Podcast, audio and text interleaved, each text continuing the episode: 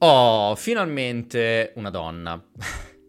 Perché eh, questo purtroppo è un grosso cruccio, spiace anche dirlo, però finalmente una donna, almeno in questa stagione di storia di developers, spoiler ne avremo ben più di una, quindi sarà una, una, ci sarà una buona quota di, del, del sesso femminile.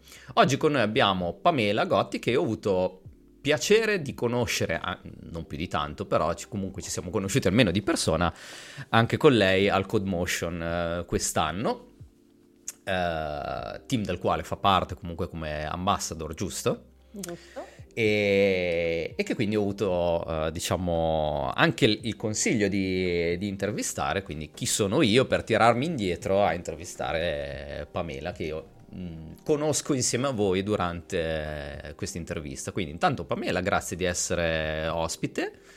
Ciao, ciao Simone, grazie a te di avermi invitata. Figurati. E quindi per rompere un po' il ghiaccio, domanda di rito, quali sono stati i tuoi inizi, uh, gli inizi della tua carriera, ecco?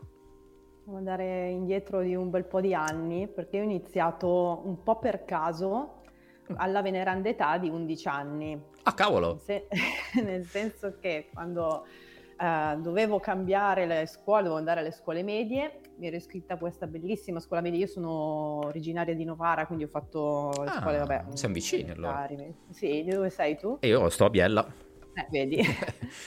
E, ehm, quando è successo che mi sono iscritta alla scuola media, quindi immaginati, avevo la, la mia bella classe no, di amichetti delle elementari, tutti che ci eravamo iscritti allo stesso, tra virgolette, corso alla, alle scuole medie, che era quello classico di metà giornata lingua inglese, ehm, avevano fatto in realtà nella mia scuola media una classe cui non si era iscritto nessuno, mm. che era una classe sperimentale dove insegnavano francese e informatica.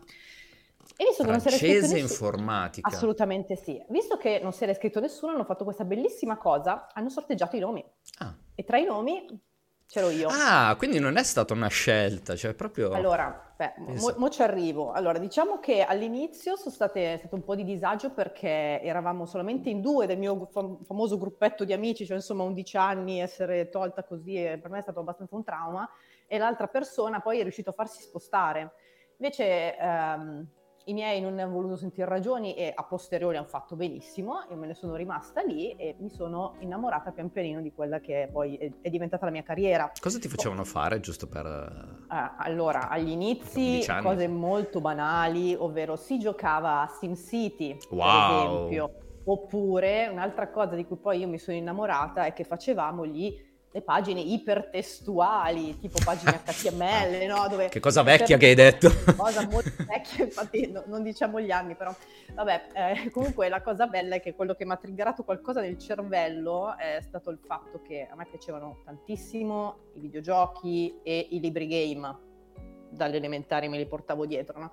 Quando poi ho visto che con gli ipertesti potevo farmi fa ridere dire la parola ipertesti, con queste pagine HTML potevo farmi i miei libri game, mi si è un po' aperta la mente. Mm. Poi io ho avuto anche tanto la fortuna di avere mamma e papà che mi hanno fatto crescere sia con le Barbie che con il Commodore 64, quindi avevo il, il momento videogame durante il giorno, avevo il momento Lego, avevo il momento Barbie e quindi ho fatto anche le elementari passando dal voglio fare la parrucchiera, voglio fare l'insegnante, voglio fare l'astronauta, voglio fare l'ingegnere. Cioè, li ho Beh, ti hanno dato un bel, no? una bella scelta.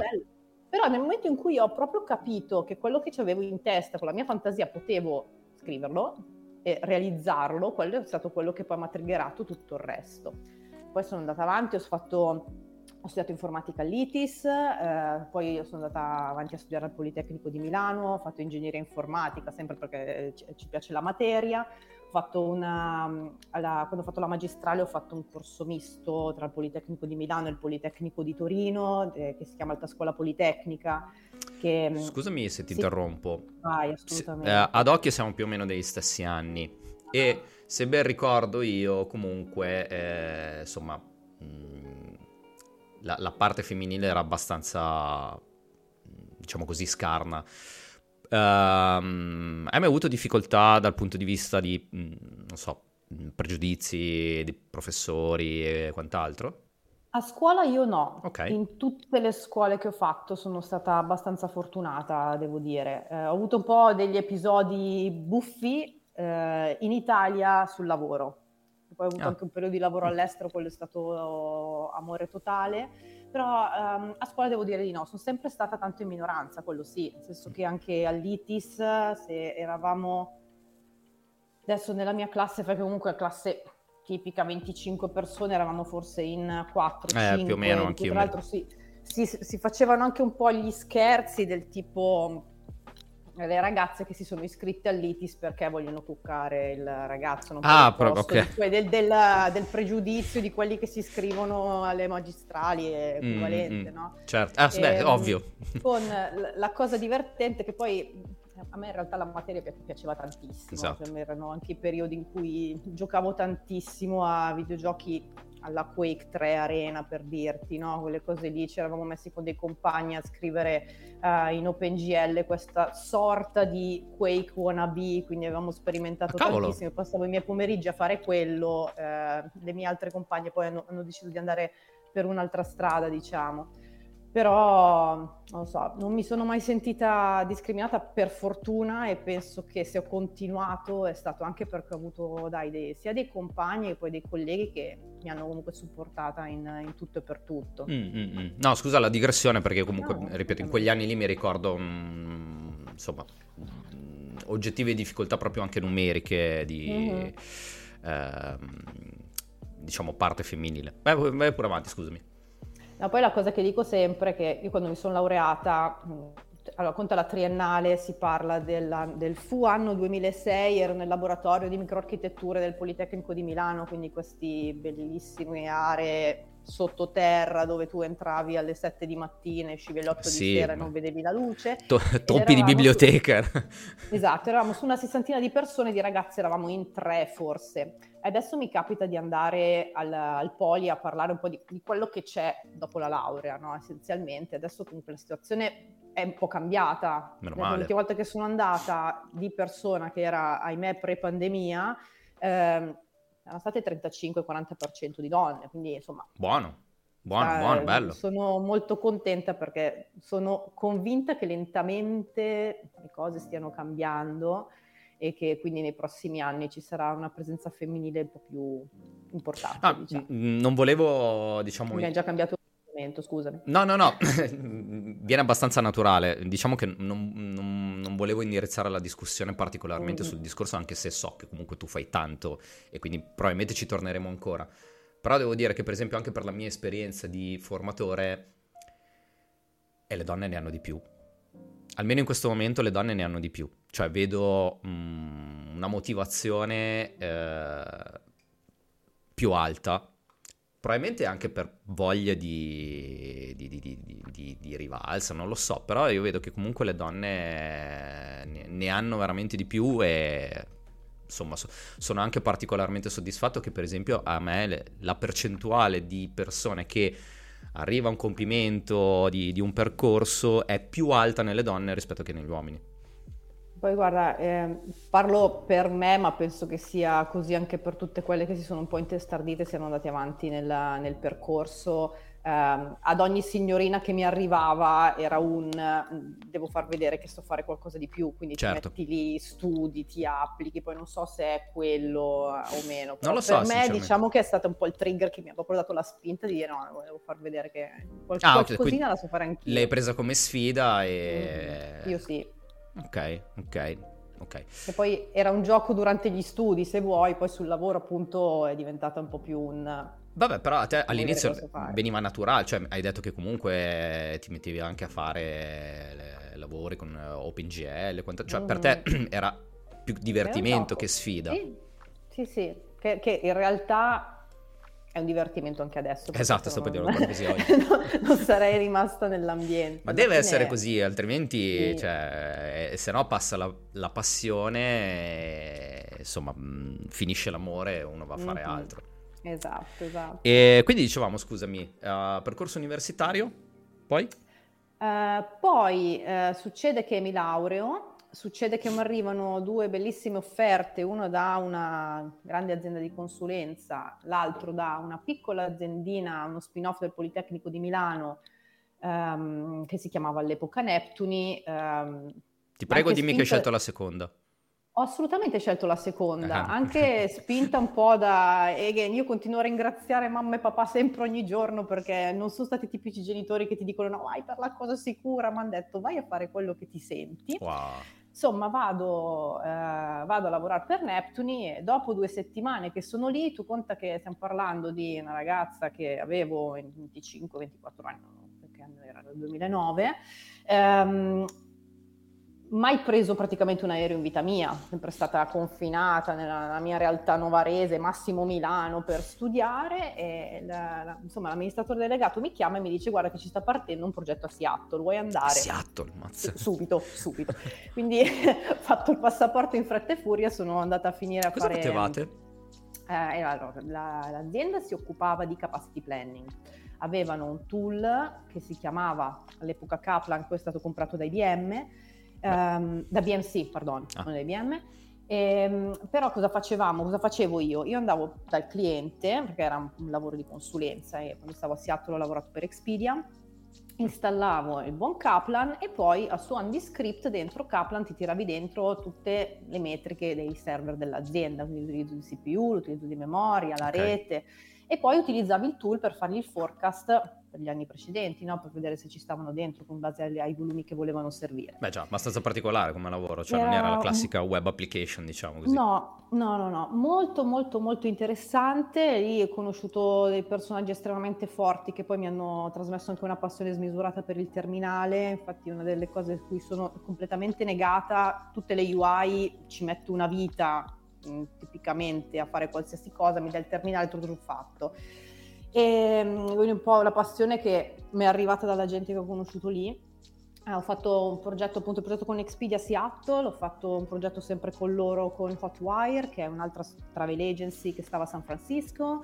Eh, ho fatto un paio di progetti in Vodafone, ehm, però alla fine questa cosa di prendere Um, dopo l'università, di andare a scoprire il mondo, mi ha, mi ha aperto un po' la, la mente, no? è stato davvero eh, qualcosa che non mi aspettavo, che la, l'impatto con una cultura diversa dalla mia, a cui non ero abituata, mi è piaciuto talmente tanto che a una certa ho detto, sapete cosa, io me ne voglio andare all'estero a vivere. Ah. E sono tornata, perché negli Stati Uniti poi avevo questo, questa vita da pendolare, perché comunque i progetti duravano meno di tre mesi. Mm. Però erano un progetto dietro l'altro, quindi poi negli Stati Uniti c'hai un visto che ti dura un tot, quindi io facevo praticamente la pendolare, no, la pendolare a Novara Siatto, ogni mese e mezzo, due tornavo avanti e indietro, avanti e indietro. Novara Siatto fa un po' ridere. Eh, ecco, fa, che fa un po' ridere. Per fortuna non soffro di jet lag, quindi diciamo che forse è, è stato un bene perché era una macchinetta, no? Attac- mettevo di lavorare da una parte, attaccavo a lavorare dall'altra come se non ci fossero problemi. E, ehm, faccio un periodo a Sofia Antipolis in... Um, a sud della Francia, vicino Nizza, dove vado a fare software engineer per Amadeus. Mm-hmm. Ora, sono appena iniziato lì, mi trasferisco, fai gennaio, passano due mesi, mi scrive un recruiter di Google. E, ah. e lì che fai? Quindi eh, dopo, che, cinque che, mesi, dopo, cinque mesi, ho deciso di abbandonare la, la ridente... Um, la ridente Nizza per andare a vivere a Dublino e a fare in realtà sono entrata in Google con un ruolo più da data analyst in un team mm. che si occupava di togliere lo spam da tutti i prodotti gratis di Google tranne search, quindi avevo in mano Maps, avevo in mano, um, um, avevo in mano Google Plus all'epoca, avevo in mano tutto un sacco di altri tool interni che poi di fatto fuori si vedono un po' inglobati dentro Maps.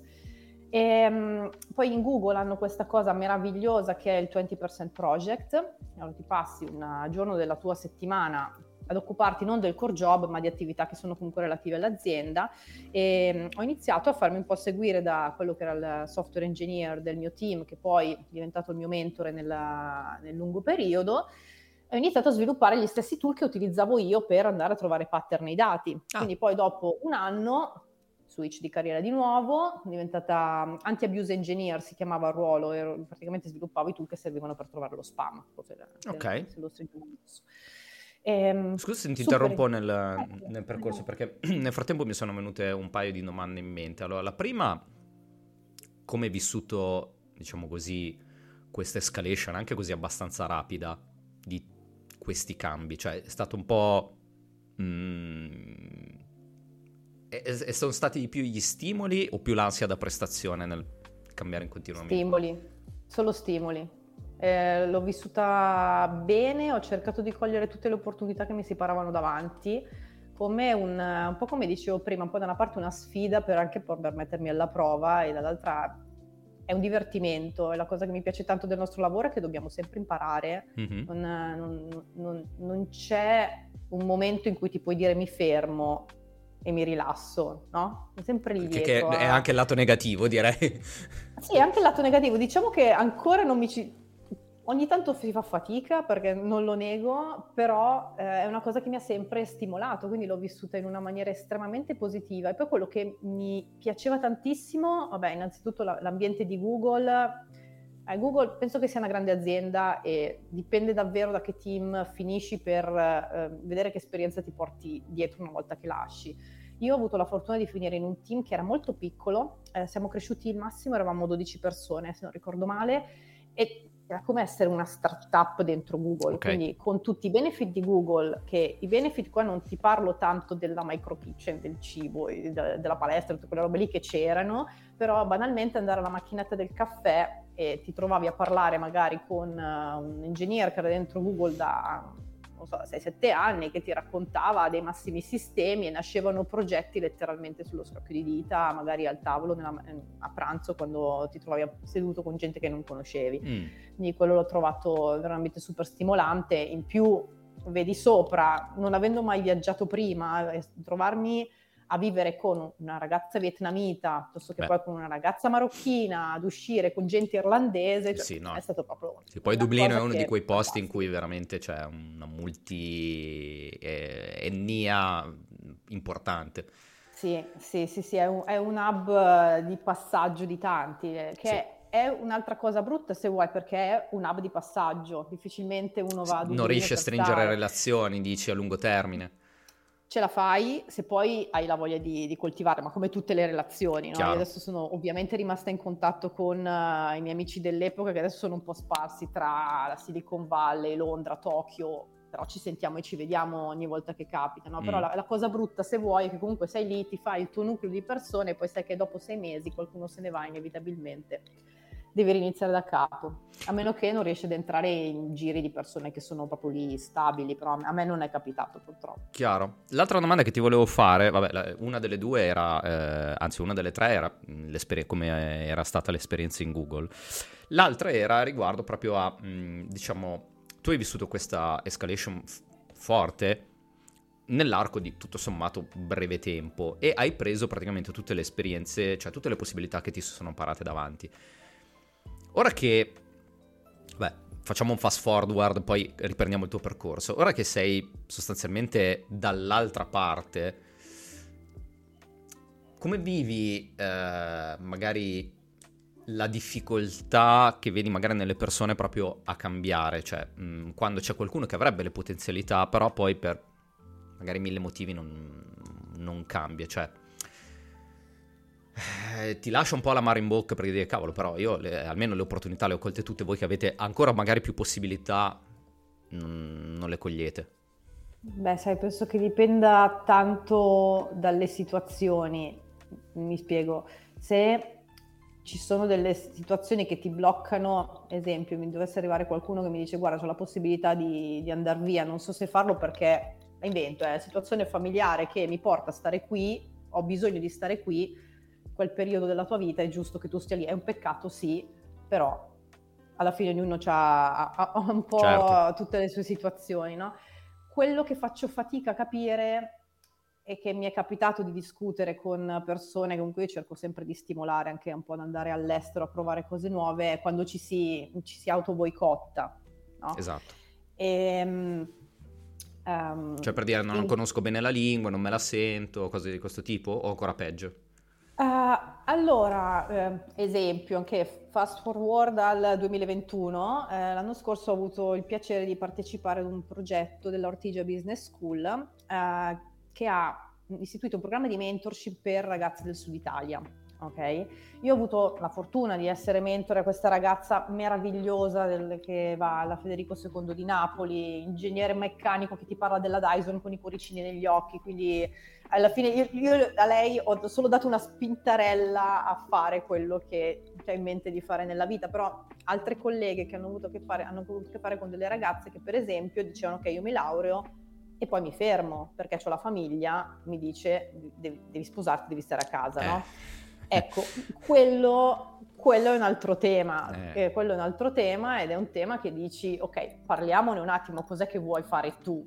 Perché se tu te ne vuoi stare a casa con la famiglia, ma non c'è assolutamente nessun, come dire, cioè, va bene, però va anche bene capire che se si vuole fare altro, se si vuole prendere un volo per prendere un'occasione che se ne sta a Londra, Dublino o dall'altra parte del mondo, va bene anche quello, che è importante secondo me, fare quello che ci si sente che si voglia fare. Cioè io quando sono partita per Dublino, dall'alto della mia sindrome dell'impostore, pensavo oh, farò una, una, cavolata totale, farò una figura pazzesca, o invece pian pianino mi sembra che più o meno me la sono cavata, insomma, quindi porto sempre anche il mio esempio che non... Um, come dire, quando inizi una nuova avventura è sempre un po' un salto nel vuoto, no? Certo. Non puoi sapere se andrai bene, andrai male, però finché non ci provi, eh, io eh. preferisco fare qualcosa e poi magari rimpiangere di averla fatta male piuttosto che non, proprio non farla. Brava, brava, non avere rimorso di non, mm-hmm. di non averla fatta. Eh, mm-hmm. Sì, comunque ci sono tanti fattori nel mezzo. Um, quello che a me spiace vedere è quando so che le persone hanno la, la potenzialità, però si, come dici tu, si auto boicottano per mille altri motivi e poi finiscono per avere eh, tanti rimorsi. E, ehm, quindi per quello che ti chiedevo, cioè, mh, mm, tu hai avuto anche la fortuna di avere una famiglia che ti ha supportato. Penso che quello faccia 70% della, sì. del lavoro, perché poi oh, il resto è, è, è, la persona, l'ambiente. Eh, probabilmente magari ha la paura di essere, non lo so, soli in uno stato che non si conosce non lo so, potrebbero essere tante cose comunque a livello personale. Sì, però quello che stiamo facendo bene, ma penso tutti negli ultimi anni con anche banalmente questo tipo di attività, è di, di, di far vedere che cosa si può arrivare a fare. Eh, c'è questo termine che si usa tanto fare i role model, no? Però mm-hmm. anche solo banalmente avere la possibilità di ascoltare su YouTube l'esperienza di una persona come me o di eh, N altre persone che stanno avendo successo, eh, ti può dare lo stimolo di dire ma ce la posso fare anch'io, no? soprattutto perché, lo dico io in prima persona, quando ho fatto la mattata di prendere ed andare a Seattle, che non avevo mai preso un aereo, non avevo mai parlato inglese all'estero, avevo un inglese tutto sommato, il discorso della lingua, quando studi inglese solo in Italia e, e non ti approcci al mondo esterno, cioè un inglese che è di un certo livello, no? Esatto. Mi vai lì, i primi giorni fai fatica, certo che si fa fatica, però adesso la conversazione in inglese la so tenere, se non avessi fatto quello, quello, step non sarei qua. Eh, però un'altra domanda che mi viene in mente, e sto inserendo un sacco di domande a casaccio, ma perché mi vengono sul Piace. momento, eh, sì, io vado così, abbastanza random. Um, qualcuno oggi ti può vedere, giustamente dice, eh, vabbè, però Pamela ha fatto una, una carriera, cioè role model, io che sono agli inizi, figurati se posso arrivare dove, dove lei. Allora io ti chiedo, ma quanto è fattibile fare una carriera come la tua? Oggi, partendo oggi eh, però. Beh, partendo oggi ci sono un sacco di, più, di possibilità in più, perché parto dall'università per esempio. L'università a me cosa ha lasciato? L'università mi ha lasciato il metodo, no? la, e anche un po' la stamina di mettermi a lavorare sui progetti e di, di, non dormirci la notte finché non li porti a compimento, la capacità se vuoi di ricercare informazioni, di metterle assieme. Adesso uno che inizia, quante possibilità ha in più di studiarsi, per esempio, che banalmente Python, faccio un esempio stupido che è uno dei linguaggi di programmazione che, che uso, ehm, hai modo di trovarti gli ultimi corsi, le risorse per aggiornarti all'ultima versione del linguaggio. Quando andavo in università io ho fatto Java molto old style e ho studiato un linguaggio di programmazione che poi non ho mai usato nella vita reale, ok? Quindi se uno vuole iniziare adesso innanzitutto ha molti più strumenti perché ci sono molte più um, opzioni online per imparare anche al di fuori dell'università e molte più um, modalità di fare networking. Ecco, questa è una cosa che all'università ho sottovalutato tantissimo, tantissimo però alla fine anche banalmente vai ai meetup, vai alle conferenze, cioè parlavamo del Code Motion prima, che per me è stato è bellissimo tornare in presenza, però wow, un ottimo modo di conoscere persone nuove, di avere determinate conversazioni che in università non potevo avere, ma che anche magari sul posto di lavoro non ti capita di, di avere, no? Um, quindi secondo me ci sono molte più possibilità e lavori fuori, cioè, è un periodo un po' complicato nel, nel tech per la questione lavorativa, però comunque le opportunità... Ci voleva, era, su questo tema ci arriviamo poi alla fine perché mi sono tenuto lì la domanda. E, ehm, quindi eh, ce la posso fare, se ce l'ho fatta io con le, con le risorse di eh, tanti anni fa, che erano molto più limitate di adesso, eh, non ti nascondo che secondo me ci vuole anche una bella dose di fortuna ad arrivare nel momento giusto. Sì, perché se magari perché... non scegli quell'azienda piccola nell'azienda di consulenza, quella grande, l'altra. Non azienda. ho capito, scusami. Quando hai fatto la scelta, uh-huh. la tua prima op- opzione lavorativa era o la grande azienda di consulenza sì. o la piccola realtà. Tu hai scelto mm-hmm. la piccola. Fosse andata nella grande azienda? Lo sa, magari mi rompevo le scatole dopo due mesi, magari sarei ancora dentro la grande consulenza. Eh, non lo so. Non, tutto, tutto non, non, lo sapremo mai. Però una cosa, eh, hai, hai, detto giustamente, ehm, oggi c'è molta più possibilità, molto più materiale, molte più risorse, però allora quello che mm, ti chiedo è, ma non è che tutta questa facilità di accesso alle risorse, quantità eh, di, di informazioni, un po' spegne il desiderio? Cioè, noi avevamo poco... Uh, pochi linguaggi, due o tre opportunità giuste, poi comunque sono esplose dopo. Adesso ce n'è veramente tanto. Non è che avere questa facilità di, di accesso spenga un po' effettivamente il forte desiderio che magari noi non riusciamo a rivedere in, nelle persone che si approcciano oggi.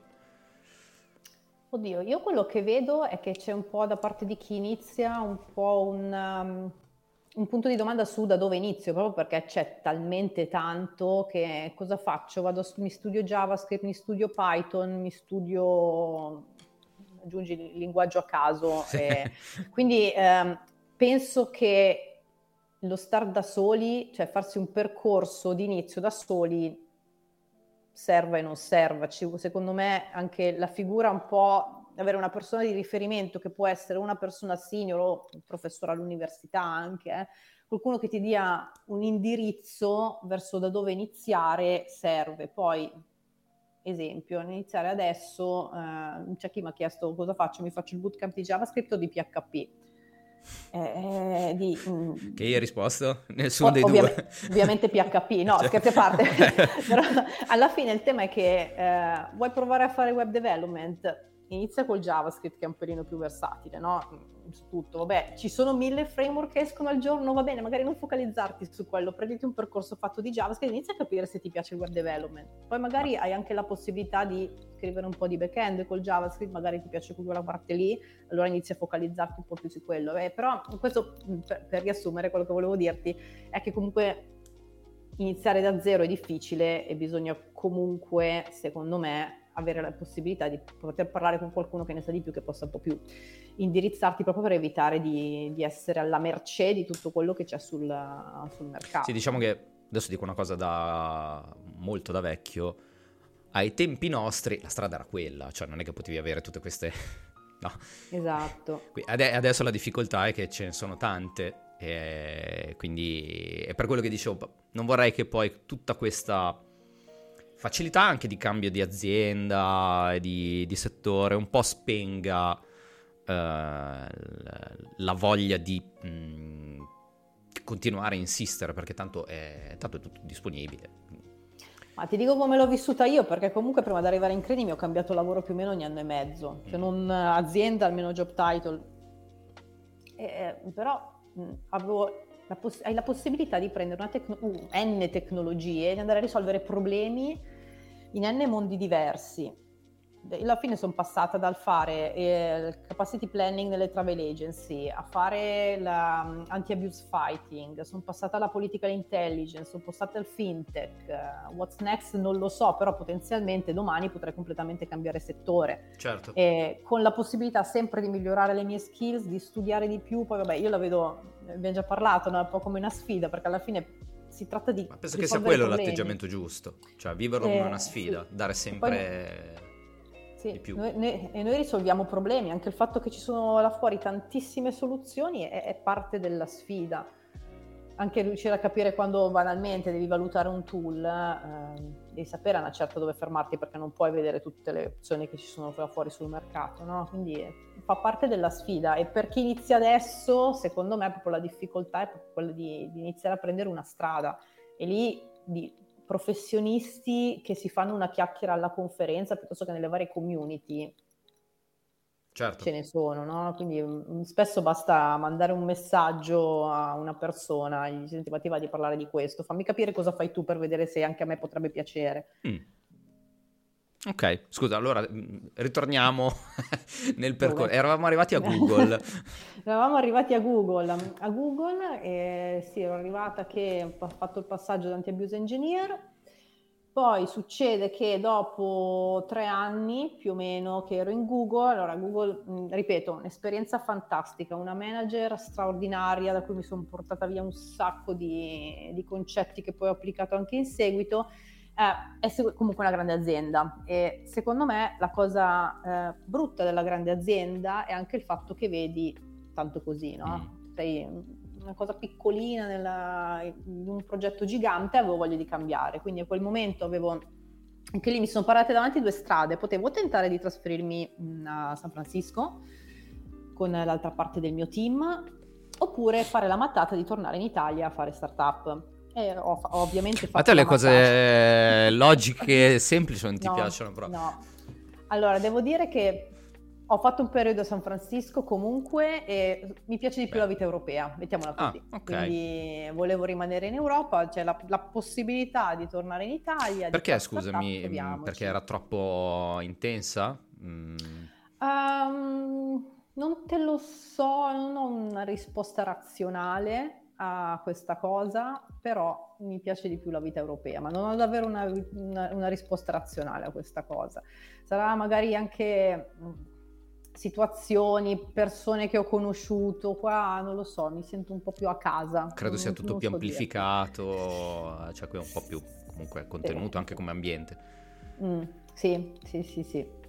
Ok. E, um, quindi decido di tornare in Italia era il 2013 e um, ho avuto uno shock culturale pazzesco perché comunque sentivo gente quando si facevano i colloqui dire cose tipo no questa non l'assumo perché non mi piace fisicamente piuttosto che venivo scambiata puntualmente per la segretaria del mio capo che mi faceva davvero venire un ah queste erano le cose che dicevi prima che ho avuto ehm, brutte esperienze sul lavoro sì, in quanto donna. Pa- parte di e comunque, morale, sono tornata eh, a fare questa startup che mm, eh, si chiamava Policy Brain e facevamo appunto anticipato per la political intelligence, mm. che vuol dire che non so se hai mai visto il sito di Camera e Senato. Sì. Però loro ogni giorno cosa fanno? Fanno le loro riunioni, seduta stenografica, manina, e ti mettono la seduta stenogra- stenografica sul sito e quando fanno magari degli emendamenti, loro non è che ti scrivono sto emendando la legge, questa legge qua, non ti scrivono il contesto, no? Quello che il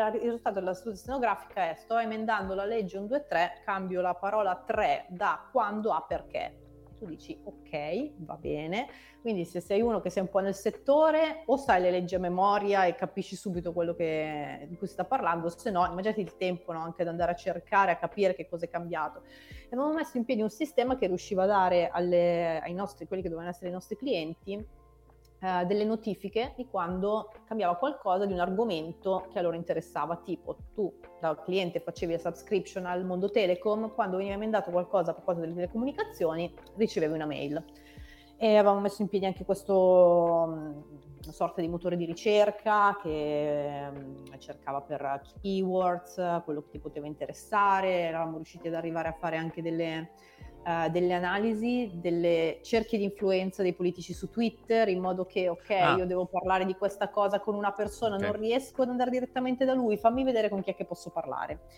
Quindi abbiamo fatto tutto questo lavoro mh, mm, super interessante, ehm, eravamo in pochi, eravamo in, uh, c'era il, il CEO che era giovanissimo, aveva 23 anni all'epoca, c'ero io, avevo altri due engineers e due, um, due data analyst. Mm-hmm. E, um, là di fatto facevo un po' la tech lead della situazione, quello che quando arrivava la gente a dirmi ah ma te sei la segretaria? Eh, no, no. parliamone, cioè collaboriamo perché siamo in pochi, in mia startup si fa un po' tutto, però dire che sono la segretaria è un po', un po troppo. Solo in Italia immagino, um, vero? Questo mi è successo solo in Italia, poi vabbè te ne potrei raccontare altre, no, magari poi salteranno fuori. Non, non, dire, non qua, ma in generale nella vita. Ed ero tornata che comunque, mh, al di là dell'esperienza di Policy Brain che è stata fantastica, è finita purtroppo dopo due anni per via di investimenti che poi non, ha, non abbiamo più trovato, è stato deciso di chiudere il progetto. Um, però è stata letteralmente una palestra, sia per il fatto di, beh, emotivamente tornare è stato difficile perché... Eh, eravamo molto più indietro di Dublino, secondo me, per quanto mm. riguarda mm. tutto il tema sia di startup, sia di situazione della donna, piuttosto che anche io volevo parlare di programmazione con qualcuno, all'epoca non sapevo muovermi, quindi c'erano già i meetup, però io abitavo a Novara, tutte le attività erano a Milano e era complicato, era, era, era un mondo molto complicato. Poi vabbè, dopo due anni Policy Brain eh, viene, viene praticamente chiusa e arrivo a gennaio del 2016 quando un mio ex collega di Google che era parte del mio team quando stavamo a Dublino mi chiama e mi dice Melina sto facendo un'altra startup ti va di venire? Quella startup che si chiamava all'epoca Instapartners poi è diventata Credimi e siamo, uh, siamo ancora qua. Insomma io startup entrata... alla fine? Sì io sono entrata in Credimi, ero tipo la, la sesta o la quinta assunta e non, non avevo un ruolo di, di, founder perché all'epoca mi era stato proposto ma non me, non me la sentivo. E quindi erano quelle situazioni molto buffe in cui arrivavano gli investitori, ah, lui è il CMO, lui è il CFO, lui è il CEO, lei è Pamela. Ciao. Ero software engineer all'epoca. E quindi poi sono stata praticamente software engineer fino all'anno scorso, quando poi il CTO ha deciso di, uh, di andare per un'altra avventura, hanno proposto a me il ruolo e quindi eccoci qua. Tutte start-up, a me viene da chiederti, ma quanto nelle scelte hanno più influenzato, vabbè, a parte, Google a parte direi, mm-hmm. um, diciamo il, ruolo che assumevi o le mm-hmm. tecnologie su cui lavoravi rispetto ai domini su cui saresti andato a, li- a lavorare? Uh, bella domanda. Allora, ehm, in Policy Brain non c'era assolutamente niente quando sono arrivata, quindi sia la sfida di mettere ordine nella politica, che più o meno, cercare di... era una sfida bella importante, che il fatto che avevo carta bianca, mi, mi sono piaciute entrambe allo stesso modo. Eh, con tutte le difficoltà del caso, perché comunque arrivavo da tre anni in Google, dove comunque Google, come dire, usi le risorse che hai in Google, no? certo. quindi quando esci da Google e dici banalmente ho bisogno di un database, ti viene in mente un Postgres, ti viene in mente di usare il Dremel che non è usabile fuori da Google, quindi è stata anche una bella sfida per quello. Eh, incredimi, ci sono stati due driver, il primo era quello un po' di eh, aiutare la piccola e media impresa a crescere, perché alla fine un po' quello che facciamo, l'idea è di quello di prendere prodotti finanziari che sono di base estremamente complessi e di renderli facili per i nostri clienti, no? Quindi che, che anche quella è, è una bella sfida. Dall'altra parte eh, volevo imparare, ehm, per quanto riguarda le tecnologie, linguaggi funzionali. E il, la persona che aveva iniziato Credimi, che era stato il, il primissimo CTO, eh, aveva deciso di fare Credimi basato su Scala. Mm-hmm. e quindi mi sono detta, ma va là che forse dopo 7-8 anni di Python avrei voglia di guardare qualcosa di diverso, volevo davvero vedere mh, cosa la programmazione funzionale poteva offrire e mi ci sono buttata per, per entrambi i motivi direi, non, non, non, so dirti se ce n'è stato uno che ha avuto la, la prevalenza o meno. No, mi incuriosiva perché comunque avendo fatto un percorso in cui la quantità di startup era abbastanza sostanziosa, sai comunque il discorso delle startup è sempre, non in tutti i casi, però un salto nel vuoto perché non sai yes. mai effettivamente cosa, cosa, cosa può succedere di, nel bene e, e, e nel male, quindi vivi molto alla giornata, quindi probabilmente è per un tipo di carattere anche... Uh, che, che, che, sia in grado di sopportare questo tipo di mm, stress? Cioè... Te la devi sentire di rischiare, insomma, perché cioè, in Policy Brain è finita che i nostri investitori principali ce l'hanno detto praticamente dall'oggi al domani. Poi ragazzi, da domani basta, si chiude. Ah. E... è stata, lì è stata una bella botta, insomma. Poi vabbè, abbiamo avuto tutto il tempo del caso per riorganizzare le nostre vite, per fare altro, per carità, però ehm, quando arrivi in quel, quel punto so come dirti, impegnativo, perché poi comunque ehm, in tutti i posti dove sono stata il team era abbastanza piccolo e tranne quando ho avuto quella piccola parentesi francese in cui obiettivamente ho avuto troppo poco tempo per, per adattarmi davvero alla vita di là, eravamo siamo anche qua in Credimi una famiglia, no? Quindi anche quello che ti dispiace, a me personalmente dispiaceva, dici ok, ho perso tempo, no, no, no non è vero, no, perché non hai mai dai. perso tempo, mai, però ho speso tot anni a lavorare su qualcosa che sta morendo e adesso faccio un altro salto nel vuoto lasciando quelli che sono stati la, la, mia, again, la mia famiglia, lo dico così, però obiettivamente passi talmente tanto tempo assieme che alla fine io vedevo di più i miei colleghi che davvero mia madre e mio padre, nonostante all'epoca ero tornata e vivessi ancora a Novara con loro. Quindi ehm, insomma è anche emotivamente importante, perché poi ovviamente fai un salto non sai mai dove, dove vai a finire, no? Mm. Invece poi comunque, ti ripeto, sono tornata che avevo un po' di... Um, paura per l'ambiente italiano perché ti dicevo che un po' ci, in, ci vedevo indietro rispetto a quello che c'era a Dublino, nella realtà dei fatti alla fine eh, sia in Policy Brain che in Credimi ho trovato dei team fortissimi con delle skills pazzesche eh, a livello tecnico ma anche banalmente, banalmente no perché non è banale, però a livello umano anche trovare qualcuno un team che sia forte, che lavori bene e che funzioni bene anche dal punto di vista umano non è banale. E poi nel frattempo mi sono anche un po' aperta al mondo delle community e a tutti, tutti questi eventi, tutti questi meetup che c'erano un po' sulla scena milanese, perché ovviamente poi nel frattempo mi sono trasferita che ero un po' stufa di fare la pendolare. E, insomma, quando è che hai iniziato che a, a fare, diciamo, divulgazione? Cioè, non tanto quanto hai iniziato anagraficamente a fare divulgazione, ma quando è nato il, cioè quando è stato instillato il seme di dire mm, potrei iniziare a divulgare anch'io?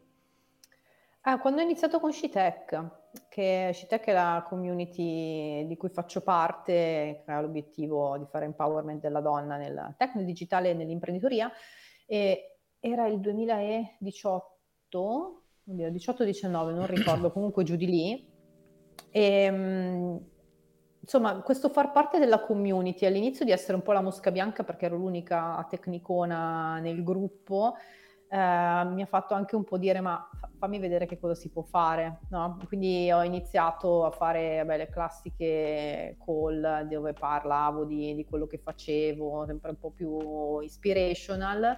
Ho iniziato a a fare anche, ci sono questi format che facciamo che si chiamano breakfast, dove il, adesso le facciamo il venerdì mattina su Instagram, ma all'epoca nel 2019 le facciamo di persona in vari uffici, ho iniziato io ad intervistare le persone che venivano. Nel 2019 ho intervistato Brenda Laurel, che è una uh, game designer che ha lavorato all'Atari negli anni 80, che quando l'ho conosciuta dicevo, cioè, vabbè, Atari, eh, cosa fantastica. E, ehm, e poi da lì È nata, ho preso anche lì, eh, ho preso opportunità, opportunità con tutte le varie community che ci sono, ho scoperto che è una cosa che mi piace e mi piace fare un po' give back di quello che è stato dato a me negli anni mm. e poi penso anche che sia anche uno scambio reciproco perché alla fine anche quando vai a fare un talk di qualsiasi tipo se non conosci l'argomento e se non lo sai spiegare insomma è la prova è ultima che hai capito qualcosa sì sì. Quindi eh, lo vedo un po' come uno scambio molto, molto utile. Allora ti volevo fare una io me ne sono segnato un po' um, ti volevo fare una domanda che però credo riassuma un po' il il, il tutto e che secondo me aprirà una parentesi un po' ampia. Allora, tu hai avuto un'esperienza pazzesca, cioè in termini di mh, mm, quantità di cose che hai fatto, aziende che hai visto, mondi, ambiti, uh, e, e, oggi sei in Italia.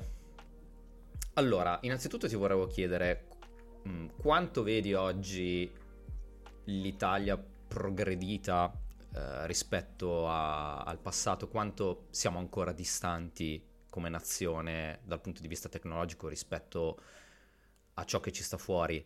Mm, Dublino credo sia mm, un discorso a sé anche rispetto al resto dell'Europa, visto che ci sono tutte le big tech, così come anche Londra, però in generale, cioè come vedi mh, mm, la questione italiana?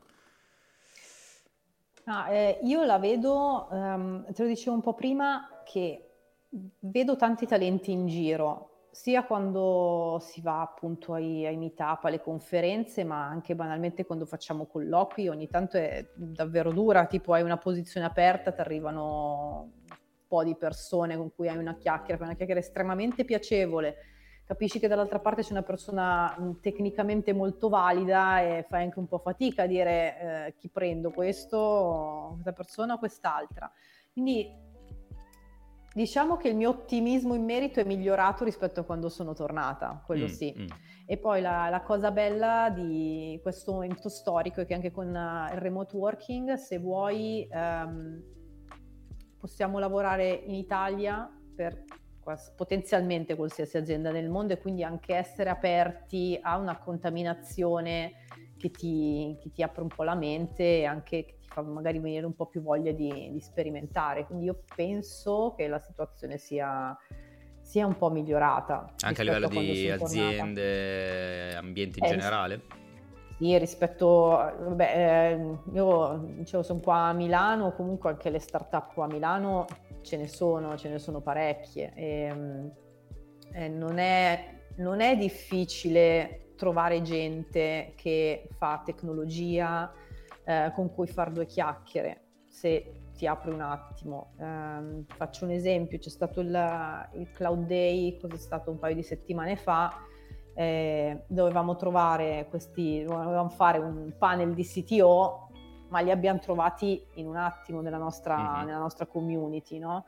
Eh, tutti, tutti no, però startup ce n'erano. Ehm, quindi vedo che ci sono tante opportunità, tante idee imprenditoriali anche interessanti. Eh, poi io parlo di Milano, ma in no, realtà certo. ce ne certo. sono anche un po' Sì, beh, Milano in, in Italia ovviamente. chiaramente è ancora un'altra realtà rispetto probabilmente al resto dell'Italia, mm-hmm. però sì. E allora, io ti sto intervistando eh, il giorno dopo della notizia di mh, mm, una bella quantità di, di licenziamenti in meta che non è l'ultima, cioè non è la prima, eh, ce ne sono stati parecchi negli ultimi periodi, eh, lasciamo mm-hmm. stare ancora la, la, questione Twitter che è ancora peggio, però stiamo vivendo un periodo storico un po' particolare. Eh, qual è il tuo parere in merito? Nel senso, non ti voglio chiedere quali sono le, i fondamenti, cioè perché ci sono stati questi licenziamenti, perché stiamo andando a parlare probabilmente di questioni sociopolitiche che non ci riguardano neanche, però l'industria in generale che momento sta vivendo e che cosa pensi succederà nel prossimo futuro? Bella domanda. Io credo... Credo che tanti... Eh, dirò una cosa che è un po' banale perché se ne parla anche, anche tanto, anche troppo. Credo che ehm, alla base di tutto ci sia una crescita bella bella tosta e non sostenibile. No? Si parla tanto di lavoro sostenibile, ma anche in termini di banalmente tanti hiring, per tanti progetti che poi a lungo termine non, non, pagano e purtroppo quando stai facendo un'azienda bisogna anche vedere un po' il ritorno, no? certo. quindi magari investimenti fatti nel modo non corretto. Da una parte vedo questo, dall'altra parte vedo tantissime aziende che fino a tipo sei mesi fa il, il topic principale era ma non si trovano figure tech. No? C'era il problema opposto che non trovavi persone da assumere. Quindi ehm, cioè, comunque la tecnologia ormai è dappertutto. Io credo che non, cioè, come fai a fare azienda senza avere un briciolo di tecnologia? Esatto. Probabilmente mh, mm, ci sono, però non, a, al giorno d'oggi diciamo che è molto difficile, quindi la tecnologia entra un po' nella, nella vita di tutti. E quindi credo che in un modo o nell'altro il mercato gira perché prima c'erano, c'era, c'era, una carenza di profili prima, adesso se vuoi ci sono stati licenziamenti delle, delle big company, credo che a una certa ci si raggiungerà un equilibrio, come dire, cioè, poi stiamo aprendo un po' un capitolo gigantesco. No, no, infatti la mia curiosità è, cioè proprio così a livello di chiacchiera, mm-hmm. eh, questo secondo te si configurerà in un'escalation eh, di, di licenziamenti anche a scendere? oppure le aziende, eh, diciamo, al di sotto delle, delle, big sfrutteranno questa possibilità di persone in circolazione per aumentare Io la loro capacità. Credo che le sfrutteranno, credo che, credo che, le sfrutteranno. Tipo la prima ondata di licenziamenti che mi ricordo era beh, quella che c'è stata in Klarna, mm. che avevano sì. lasciato a casa non mi ricordo quante percentuali di persone, però Uh, avendo amici che lavorano in Klarna e che sono stati influenzati da questa cosa, non hanno avuto problemi a trovare lavoro dopo e okay. non sono andati a lavorare per uh, la Facebook o la Google di turno eh, proprio in virtù del fatto che quando... Mh, mm, adesso, ecco, c- eh, la cosa anche bella che ci dà la tecnologia è che ci sono i social che ci aiutano, no? Adesso li abbiamo visti tutti i post di quelli che sono stati lasciati a casa sì. in malissimo modo da Twitter, e quanti messaggi di solidarietà ci sono su LinkedIn o su Twitter. Ora io non ho numeri perché non ho, non ho avuto modo di non so neanche se qualcuno ha fatto delle statistiche in merito a eh, quanti di quelli lasciati a casa dalle big tech poi hanno trovato lavoro in quanto tempo, mm. però credo eh, davvero sarebbe interessante con, in effetti. Sarebbe molto interessante, non saprei neanche come andare a recuperarla, però comunque ehm, non credo che la gente rimarrà senza lavoro. Quello sicuramente no, perché ti ripeto, la tecnologia è dappertutto. Quindi diciamo non c'è da preoccuparsi, non tanto per quelli licenziati, ma per chi magari adesso mm. si vuole approcciare a questo mondo. No, no, non credo, anche perché sarà sempre eh, più sentito, penso, nei prossimi anni. Eh, se... Alla fine è un mondo in, to- in, continua evoluzione, ovvio che probabilmente se te ne stai nel, nel, tuo angolino, nel tuo orticello a scrivere, non lo so, la butto lì, un linguaggio, ecco, lavorare sulla S400, giusto perché sono, sono temi che purtroppo essendo banca con alcuni partner... Ce n'è ancora, vero? Purtroppo ce n'è ancora, se te ne stai lì sulla S400 e ti piace stare nel torticello, ecco forse magari mh, apriamoci un po' a quelle che sono le nuove tecnologie, però non credo che, che si fermerà il mercato assolutamente. Ok, l'altra domanda che ti volevo fare, che è un po' più facile, eh, oggi sei passata a essere CTO. Mm-hmm. La domanda è quali sono le, le sfide che oggi devi affrontare in quanto CTO rispetto al passato? Ho dovuto imparare, sto imparando, barra sto imparando, un sacco di temi che non ho mai affrontato prima. Esempio, il budget. No? Eh già. Che, mh, mm, mai preoccupata di, di, fare un budget. Tanto lo faceva qualcun altro. lo faceva assolutamente qualcun altro, però ehm, non credo che sia la cosa giusta da fare, infatti una cosa che mi ha messo pulci nelle orecchie, un uh, lead of engineer di, uh, come si chiama quella piattaforma di podcast, Spreakle, l'avrò detto sicuramente male, Emanuele mi, mi picchierà per questo, ma il fatto che durante la fase di onboarding loro cosa fanno? Loro fanno onboarding anche sulla gestione dei costi, no? Nel senso... A chiunque? Esempio di Pamela. Pamela software engineer arrivava CTO e diceva Pamela c'è da risolvere questo problema presto fatto, tiro su questo sistema, questo, questo su AWS, li faccio parlare, è finita. Del fatto che magari stessi spendendo più soldi di quanto ne stavamo tirando dentro, certo. mi è mai passato per l'anticamera del cervello, ok? Um, oppure abbiamo bisogno di trovare un tool per fare eh, task X, ok, ho oh, questo, questo, questo, costa 888, decidi tu, ok? Questo fatto che io non fossi owner di quello che stavo spendendo, alla fine mi stava anche mettendo in una condizione di, um, non voglio dire fregarmene del problema, però alla fine purtroppo i costi sono parte di, di, quello che facciamo tutti i giorni, perché qualsiasi cosa facciamo, qualsiasi linea di codice che mettiamo in giro, in qualche modo costa. Già. Il fatto che non ne abbiamo la consapevolezza cosa vuol dire? Che poi un domani io devo rifare tutto da zero, non so come muovermi, va a finire che magari posso farlo sì se ho milioni di budget da spendere, ma se ho effettivamente dei vincoli non li so fare. Quindi per quello che ti dico tutto bello, che prima non me ne curavo, però mi sarebbe piaciuto saperne qualcosa di più. E, ed è una cosa che adesso con i New Hire vorrei fare, vorrei metterla anch'io nel periodo di... abbiamo questo, eh, questa settimana di induction, vorrei allungarla e metterci anche un po' di temi di, di costi nel cloud, perché responsi- responsabilizza anche le persone. Non voglio essere io che ti dico, to, hai 10.000 euro da spendere, ma vorrei che fosse il team a dirmi, guarda che se vogliamo fare o raggiungere questi obiettivi, io ho bisogno di tot budget. Poi, ovvio, d'alto livello devi un po' rimagheggiare il, il trucco, quello appunto di, di, capire dove vale la pena investire. Però io in questo momento non sto più scrivendo codice tutti i giorni, quindi vero che conosco bene la code base di Credimi, conosco benissimo l'architettura di Credimi, ma non sono la persona che ci sta più a contatto, quindi non sono in questo momento io la persona migliore che può dire guarda che dobbiamo spendere tot soldi di qui, tot soldi di là. Mm. Io posso fare delle ipotesi, poi valide o meno, però chi sta a contatto con la tecnologia tutti i giorni è la persona migliore che mi può dire questa cosa. Certo. Mi sono perso cosa sto dicendo. Ah, giusto, delle, delle sfide, delle sfide CTO. E quindi la prima sfida che ho trovato è stata banalmente quella del budget, quando mi hanno chiesto di, di, fare il budget per la prima volta l'anno scorso, che ho detto ok va bene, come si fa? E poi entri in tutte quelle dinamiche dei um, costi del cloud, che sono quasi al secondo, no, al secondo, mentre ovviamente hai il reparto finance che è abituato a ragionare per mesi, certo. quindi eh, magari un, un mese hai la bolletta che è 100, il mese dopo hai la bolletta che è 80, il mese dopo hai la bolletta che è 90, sembra che stia tornando su, in realtà 80 era febbraio che ha semplicemente meno giorni, no? un po' l'esempio tipico. Mm-hmm. Eh, quindi ho dovuto imparare tantissimo di quello, ho dovuto imparare, sto imparando ancora tanto a livello di gestione dei team.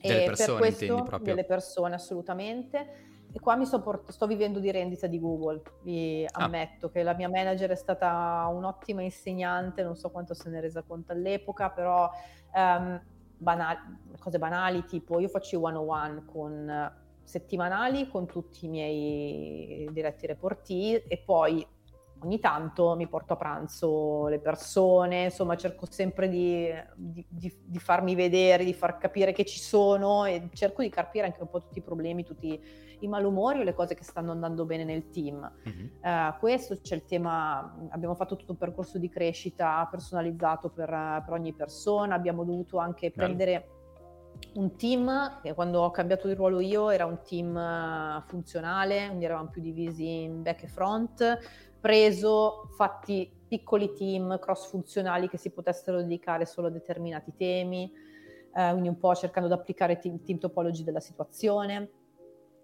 E poi l'altra cosa molto interessante è che um, adesso interagisco molto di più ovviamente a livello strategico, no? quindi non, non, si, non, sono più nella mia bolla di tecnologia dove se parlo di, di Python o di Scala tutti mi capiscono, eh, ma ovviamente quando parlo con marketing o quando parlo con risk c'è anche un po' la sfida di mettersi lì a costruire qualcosa, ma soprattutto di cercare di utilizzare un linguaggio comune. Mm. E ti sta piacendo questa sfida? Molto, molto, molto. Sì, sì. Vabbè, poi sono nel ruolo da, solo da un anno, che per la mia media come se stesse avvicinando alla fine, però in, in, realtà da quando sono entrata qua ehm, non mi sono annoiata, perché se no non sarei ancora qua sette anni dopo. Sì, in effetti, cos'è la tua esperienza più lunga? Sì, okay. sì, sì decisamente. Ehm, per quanto riguarda, diciamo, i rapporti con le persone, mh, mm, fai anche colloqui, giustamente. cosa guardi oggi in una... cioè cosa cerchi in una persona che vorresti che lavorasse eh, nel tuo team?